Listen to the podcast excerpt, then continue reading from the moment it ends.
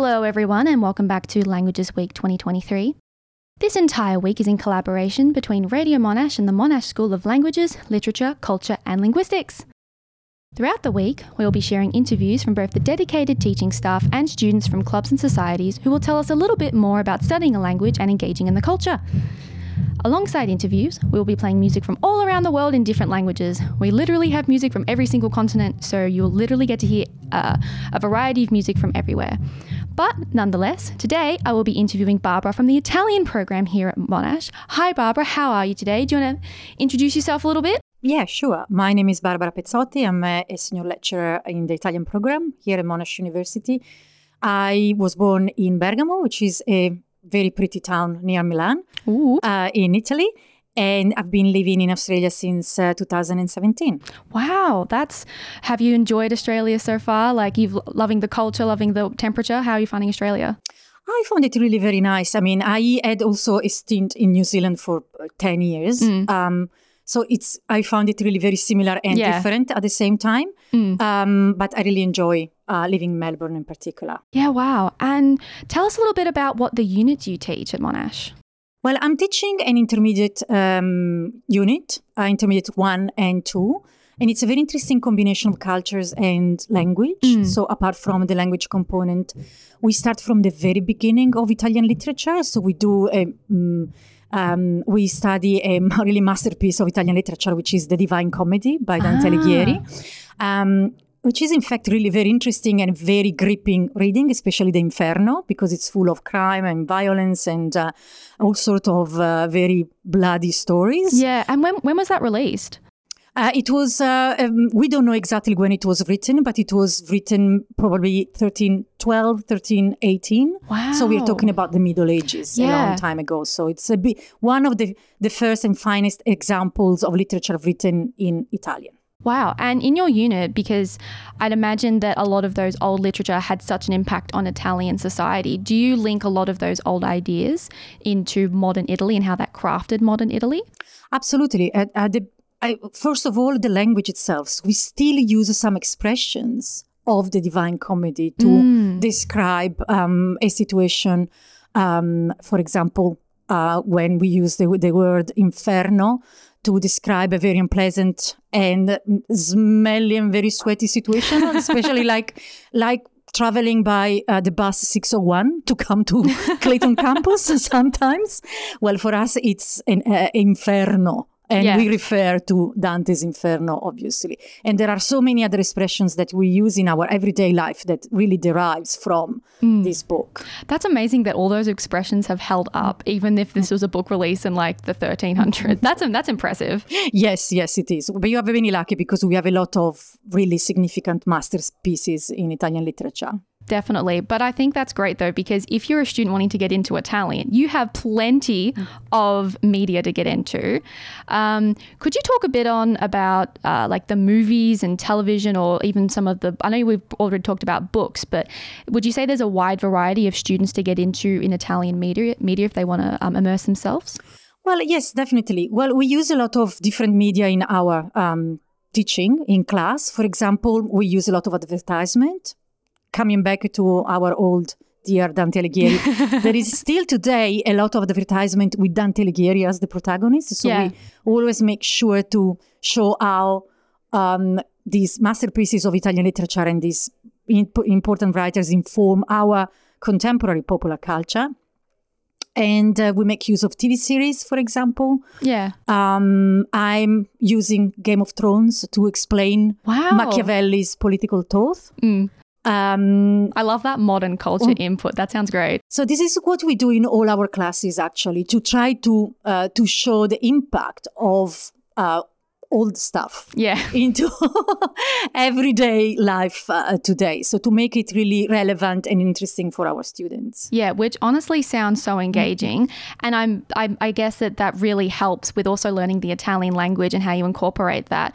Could you speak on how your approach to speaking, uh, sorry, teaching Italian is? Because, for instance, Italian uh, compared to some of the other Romance languages like Spanish or French has had a really large globe, like it's it's spread a lot globally Because of colonization and stuff. But I know Italy had its wave of colonization a little bit later on, but it has mainly stayed within Italy. Mm. Could you talk on about how that, I guess, how the language has evolved in Italy and by staying mainly in Italy mm. compared to some of the other Romance languages? Yeah, look, um, well, uh, for a start, um, there are several countries that have Italian as their main languages. Oh, wow. Um, well, they are very small countries, but for example, San Marino and uh, Vatican City. Aren't they in Italy though? Does that count? it's not Italy. It's not technically Italy. Technically, technically. They are different countries. And Switzerland um, and uh, Italian is also an official minority language uh, in Croatia and, in Slovenia oh, and wow. in other parts of yeah, Eastern Europe and is widely spoken also in Northern Africa in the former colonies. But you are right. I mean, in comparison to Spain, to Spanish or to France, is a more contained yeah. um, kind of language. But what's interesting is that it has been and it still is to a certain extent the language of culture. Yeah. So if you think about the opera, music, uh, there is a lot of there are a lot of expressions and words that are taken mm. from Italian. They're commonly used in, uh, in, in, in music. So I would say that he, he, mm, from a, a, merely geographical perspective, uh, the Italian language is quite limited in scope. But it is, if you think about the cultural aspect of it, the fact that it has been used as a diplomatic language for a long yeah. time makes it really a cultural um, language. Definitely. And I guess speaking of stuff that students can do with Italian, can you talk a bit about some of the careers some students can have after university with Italian? Like aside aside from the good old look, um, uh, what's it called, engaging with the culture and everything, which is so, which is one of the biggest cultures on earth. Really, um, it's so widespread. Um, like, are there postgraduate opportunities or research opportunities that you could talk on?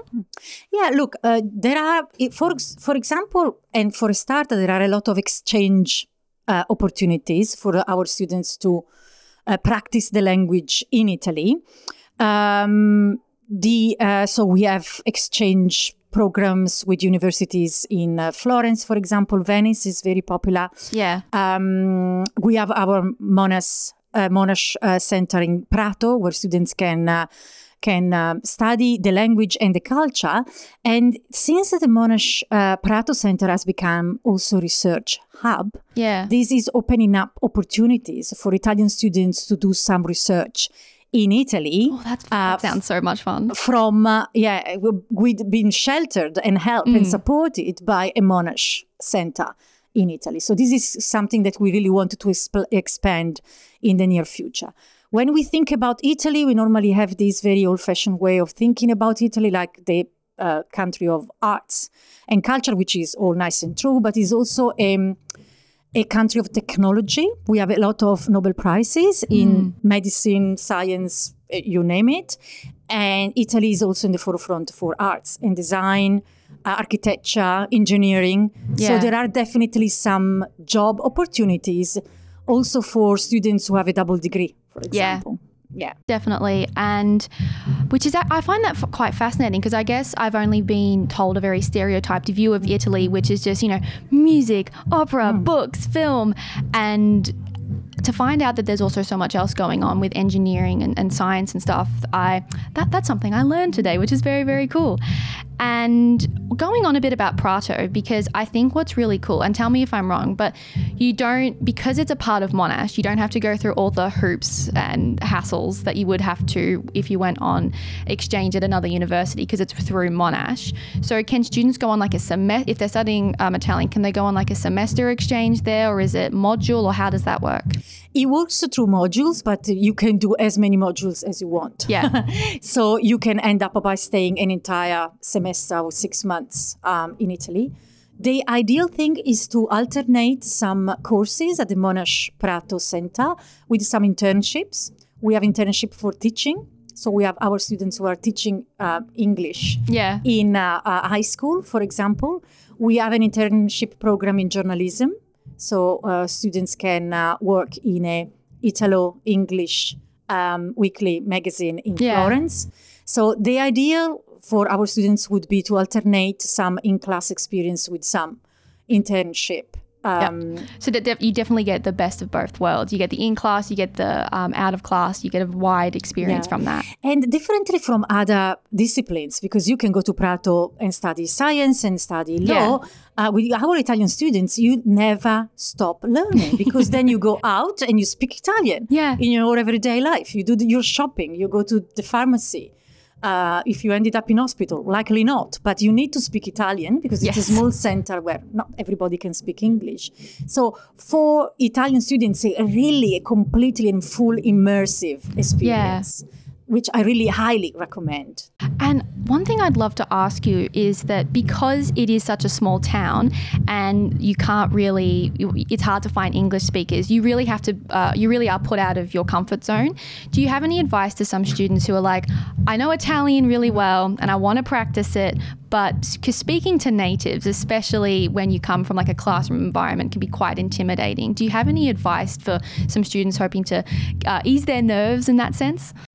Well, look, first of all, and I'm probably using a stereotype here, but you know, it's, it's, not really a stereotype. Italians are nice people. Yes, yes, they are. Yes, they so are. we are very patient, and we are also so excited to hear people speaking Italian because you don't expect it. Yeah. Mm-hmm. Then people tend really to help you out. So there is nothing to be worried about. Um, there is always a very welcoming most most of the cases. I mean, there are also grumpy people in Italy. Yes, but, they're, they're, they're, not like the French. no but, shade. But you know, there are grumpy people in Italy, but mostly, you know, we, we are nice and welcoming with with foreigners. So not to be scared not to be scared to make mistakes, so not yeah. to be understood, because this is part of the process of learning. Yeah. If you don't make mistakes, you don't learn.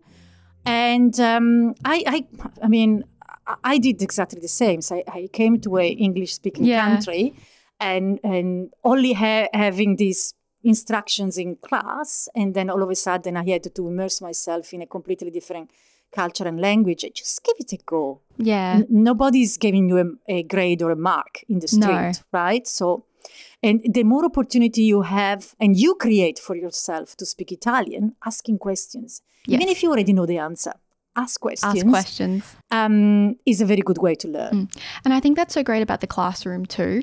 And when I first, so for listeners who don't know, I'm, I'm studying French and I was very intimidated mm. by making mistakes in class. But one of the best parts about the classroom aspect is that you can you're afforded to make mistakes. You can make mistakes because, um, you know, that's the perfect opportunity and they can be corrected and you can save yourself the future embarrassment if you, uh, if you learn from your mistake.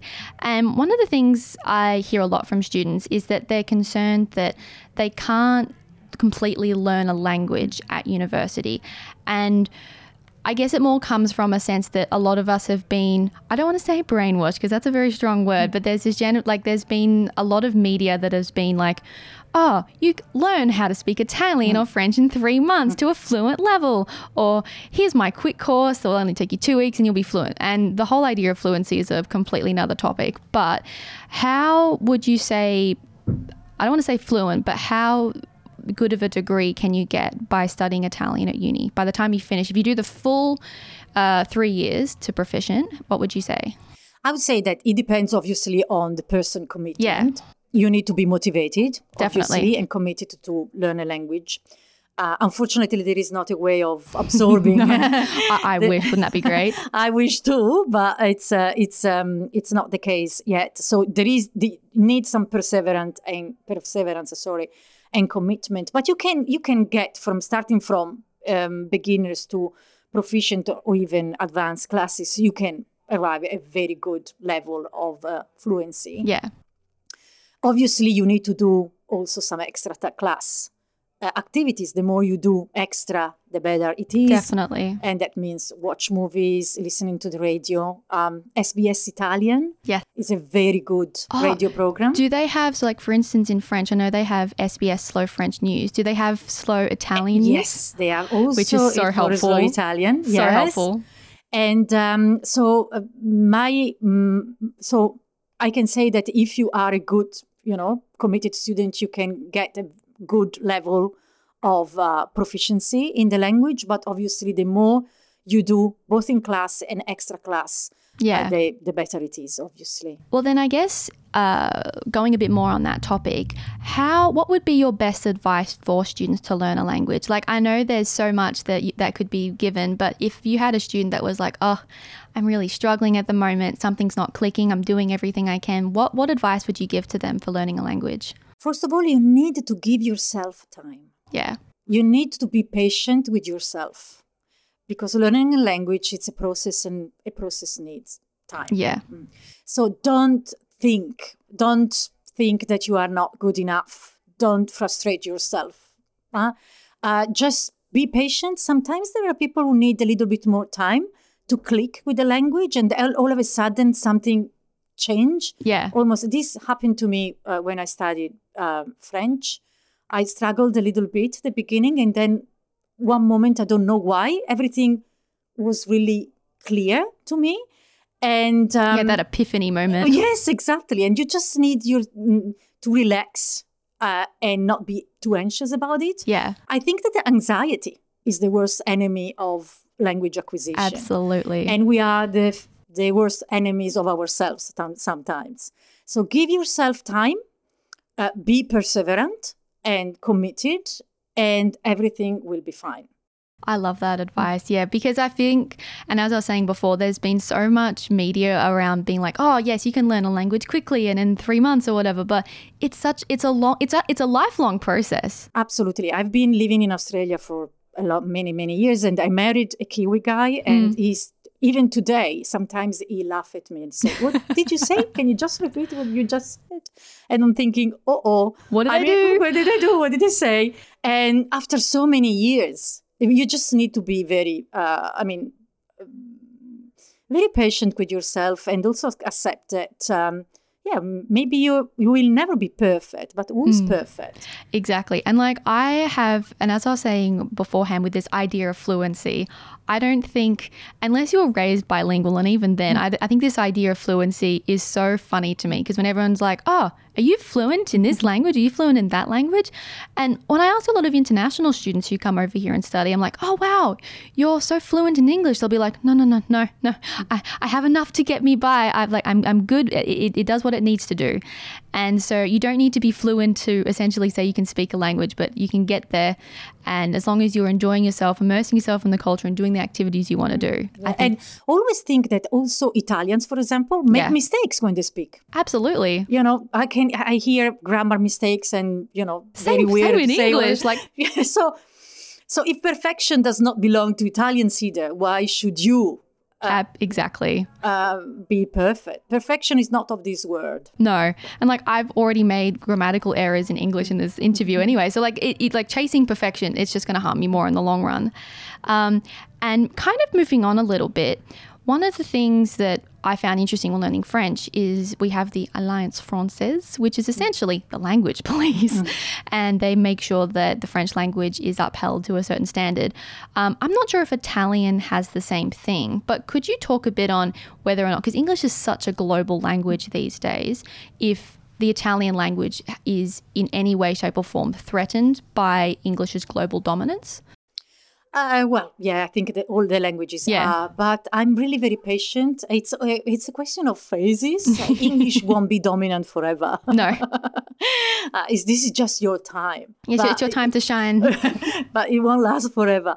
Yeah, I mean, in a way, yes, uh, but in another sense, um, Italian really cater for the desire for so many things that are so peculiarly Italian. Yeah. That um, it is, in fact, one of the most um, learned and taught um, languages uh, for just for fun or yeah. for, you know, uh, as a second language acquisition, you know. So there is this threat and this global, but uh, I think that um, until people really love Italy and Italian culture and um, what Italian uh, Italy has given to the world, we will survive. Yeah, that's a, that's a, that's great to hear. Because um, whilst look, I like English, I speak it, it's my native language. Um, there's so much beauty in other languages that I I don't want other languages to die out. They're so beautiful. Um, but I guess this is a bit more of a personal question. What is your favorite piece of Italian media? Like, I know you've got the stuff you teach in your course, but if you had to go home, pour yourself a glass of wine, sit on the couch, and chill out and relax, what what are you watching that's in Italian? To watch in Italian, hmm, let me think. Um, well, I I'm specialized in crime fiction. This yeah. is my line of research. Uh, so I, I like to watch crime series, and I, there are some Italian crime series. They are really very very interesting at the moment and cutting edge. And uh, so I'm watching at the moment the Imma Tataranni TV series. It's mm-hmm. uh, the um, the TV series with the protagonist a woman, and she is an investigative judge. It's very comic and humoristic, but it also deals with in- interesting issues in Italian society at the moment, like environmental issues and it's set in Matera, which is one of the most beautiful southern city in Italy. So I would say that what I mostly watch, both for work and pleasure, is crime fiction and mm. crime fiction in Italian. Yeah, but to be honest, like even I have my genre and I stick with it. Like I'm still trying to find like good French science fiction and fantasy. That that's my bread, my bread and butter, or a good contemporary. So um, I didn't even stray out of English with that genre, but that sounds fantastic. And another thing I wanted to ask because I feel like this is such a common question, but I still find it very interesting anyway.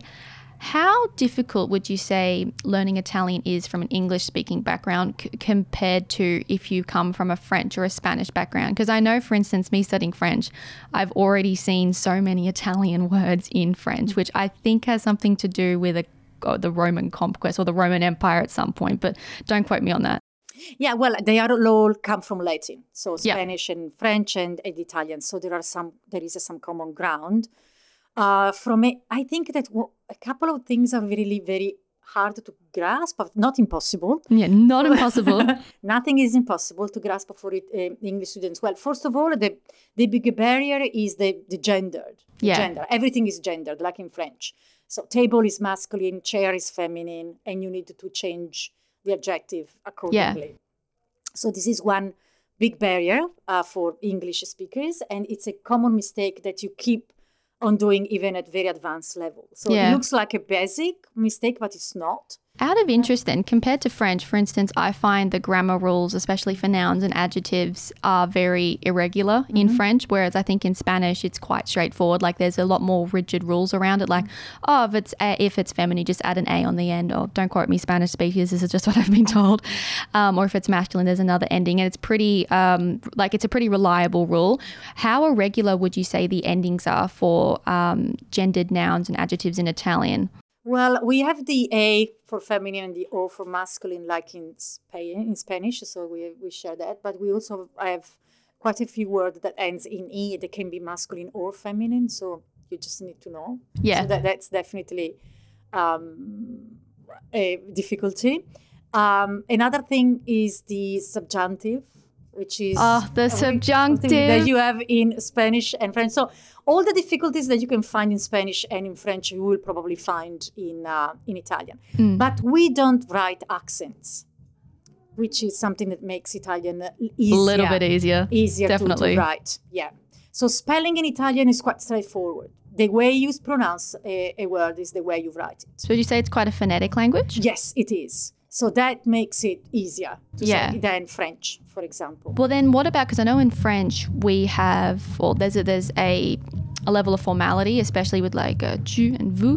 Uh, do you have a format like a formal register um, yes, in we, Italian? Yes, yes, we have, uh, and we use lei uh, for you know addressing people you don't know or older than you or you're in a position of power yeah. to some extent, and the tu um, for you know your equal, even though things are changing in Italian. In the last few years, I've seen that the tu, so the informal language, has gained ground. Yeah. And there are fewer and fewer people who are using the polite version, which is in a way nice because it makes the society more democratic. But on the other hand, I was looking forward to be addressed with lei, and now that it's my turn, like it's my turn, I want my formality. I want my lei, and uh, everybody's addressing me with tu. Uh, never mind. no, that's fair enough. It's just like I've spent all my life giving you the formal version. I want my chance. I want my chance. So I guess too with the tenses, um, I know there's the subjunctive, which for English native speakers only, that's a fun tense. Uh, even I, I struggle to wrap my head around that one. Um, but would you say there's a lot of other different tenses that English speakers don't have? Like, for instance, um, I know in French uh, there's a past tense. I think it's called the passé simple, which is only used in written um, formats to refer to like the past tense. It's very similar to the passé composé, which is essentially for the people at home who don't know what the hell the passé composé is. It is essentially a past tense for a completed action. So if you said, "Oh, I went to the shops this morning," that's what you would use the passé composé for. It's a completed action. It definitely happened and whatnot. So, are there any tenses in Italian that aren't used or that are different from English aside from the subjunctive? Uh, yes, past tenses. Um, we have quite a few of them. And we have the difference between the passé simple and the passé composé in French. So it's, I would say, easier to move from Italian to French yeah, and to Spanish definitely. than from English. But um, since the the difficulties are quite the same. My suggestion is if you are an English speaker and you already know French, why don't you try with Italian? Italian yeah. At that point, you have already addressed a lot of the difficulties that you can find in a Romance language. So why don't take advantage of it and yeah. add another language, another similar language to your portfolio. Yeah, absolutely. And honestly, even the benefits of just learning how to learn a language, and if you want to learn another one, it helps out so much. Yeah, and I've read recently that in fact, learning a, a foreign language is a way to fight Alzheimer yes. in old age. So uh, this is another good reason for uh, learning um, a second language. Well, that's actually a great opener to one of my next questions, which is a bit more personal. But as somebody who does speak a second language, and I think even a third language, I think you're saying you learned um, French as well. What are some of the benefits, or how has learning another language um, changed your life, essentially? Well, it makes me more open minded uh, for the appreciation that the fact that the world is so different. Yeah. That things can not all also be said, but also be done in a different way. So if we only learn a language, we confine ourselves to a very small word, even yeah. if it's English. It's a very small word. But if if you learn a language and through a language you also understand a, a, different way of living or thinking or behaving, because this is the truth, where there are yeah. differences then you open up your mind to new possibilities. And that means that you may travel more, mm, make like more exciting experience, but all, or also you always stay here in Australia, but you have a different perception of what's it's uh, it's around you, yeah, and how the world can be really um, it's very interesting because it's so different. It is, but it's also wonderful exploring that though. And for instance, I will never uh, fully, this is such a hard thing to express or like find words to say, but the first time when you really comprehend another language, like without translating it into your native language, is such an amazing moment, especially when it's so, when you're understanding something deeply a part of that other culture. Like I read a book the English translation first, and then I read the French version. And just that feeling and understanding that French was so uh, world opening and mind opening, I guess. Yeah, absolutely. I mean, there is always something lost in translation. Absolutely. I appreciated translation studies, and the, the work of a translator is, you know, absolutely fantastic. Yes. But there is always something lost in translation Definitely. or gained in translation too. So but if you wanted to have a direct access to a culture, the best way is to, to read or to be exposed to the original language. Absolutely. And to wrap up, do you have any final words you want to say, or do you want to give like a final push of come study Italian at Monash? You won't regret it. You'll have fun. What, what, do, what do you want to say? Well, we're a bunch of very nice uh, people, and we are very enthusiastic about uh, mm, teaching the language. We are also enthusiastic about learning from our students. Yeah. So the more you are, the better it is for us. Please come and study Italian. Uh, if you have studied another language, this is a good opportunity to expand your portfolio. If it's your first stint at a second language, um, it's a very, very nice way of opening up your world. Definitely. Well, thank you, Barbara, so much for your time. I've hoped you've had a lovely time here. Oh, it was really very enjoyable. Thank you very much. Thank you so much. And to our listeners at home, don't forget we have some lovely Italian music coming up next and stick around for that. Thanks for listening. Thanks so much.